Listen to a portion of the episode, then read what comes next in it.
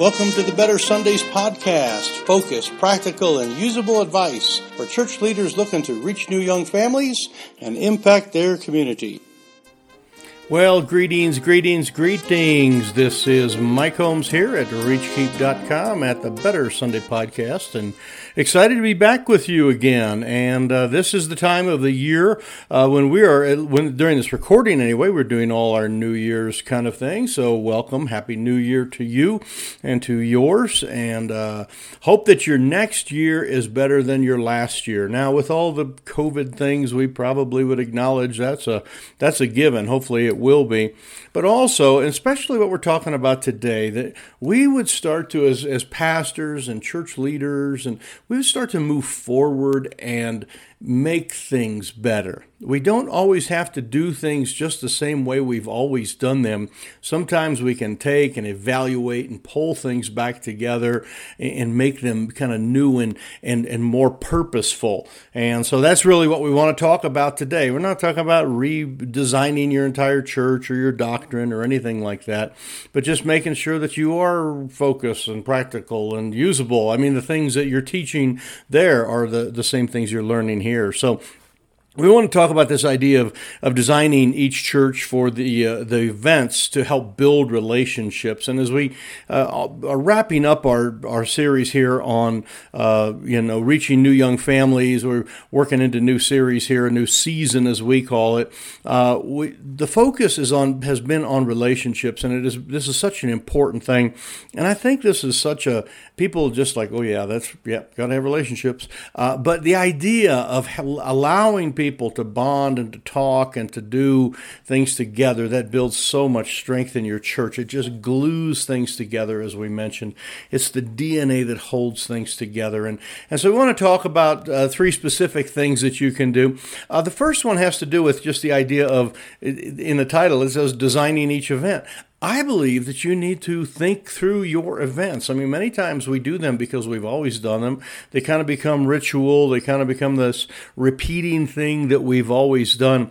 But is it working? And we need to take and put some design and some effort into our events so that we then are able to put the, the elements into it, whether it's doctrinal elements you want to put in, or some of these relational type of things you want to put into it, or the atmosphere as we spoke about earlier, all of those family solutions can be added into it. We need to design our events to have relational type of things in there. So, what is the purpose of, of why you're having the event? And obviously, it's the communication of, of God's word and the assembly of the, the called out, the believers, but also so that they would have some bonding, that they would become strong and, and deep. And we would have what they call in basketball like a deep bench, you know, a lot of people uh, that can that can step up to the plate.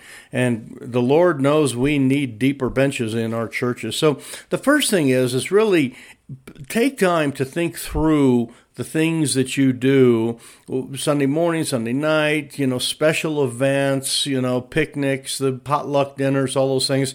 Are there ways that you can make them more relational? And let me give you the two categories that you can work on. These are just the practical part here. Uh, number one is just the time elements. Uh, I learned years ago when we would have these, we did these teen revivals, that we would have the kids from like six o'clock to nine o'clock. We had three hours and we had games and fun and a lot of that stuff, but we always had teaching and preaching. And if I preached right up till nine o'clock, the kids would, you know, we would say amen, and the kids would hop, go out and hop in their parents' cars and go home.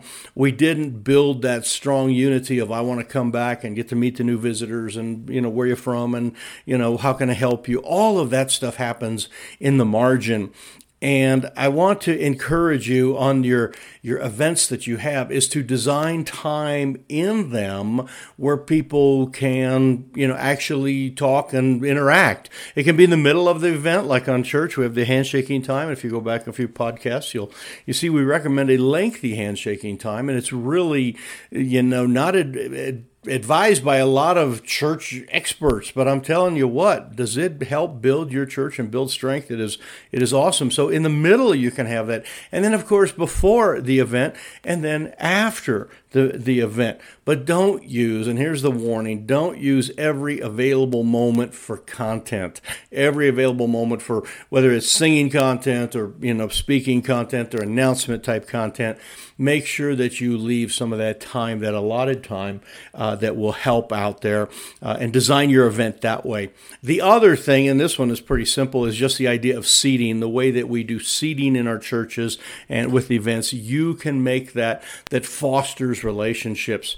I did a couples retreat at a, at a uh, church, uh, and I, I, requested. I said, "Hey, now we're going to be sitting and talking. I'm going to be teaching, and we're going to have some discussion. Uh, do you have like round tables?" And they're like, "No, we don't have round tables." I was like, "Go buy some." You know, round tables. The idea of people facing each other and talking it just kind of naturally happens.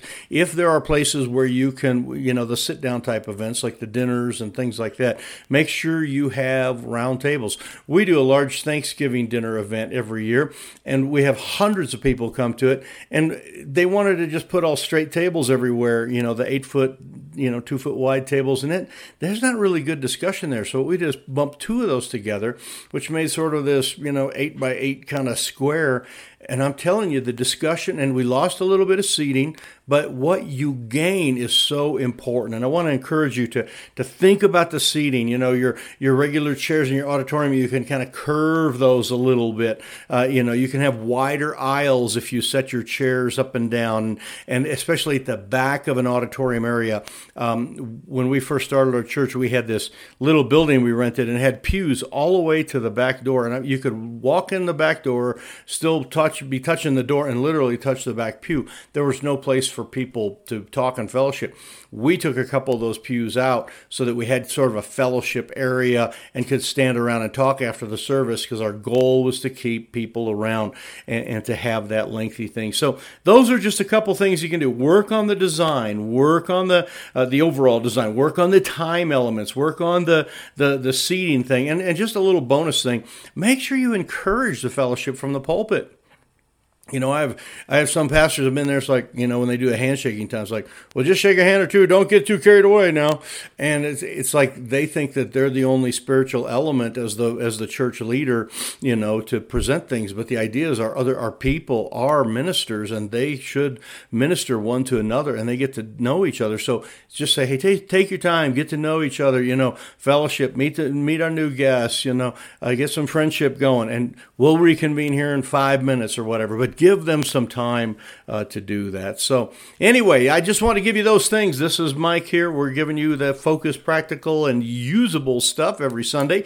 So, take some of those things from there, figure out what you can do uh, by next Sunday. A couple of those are pretty easy.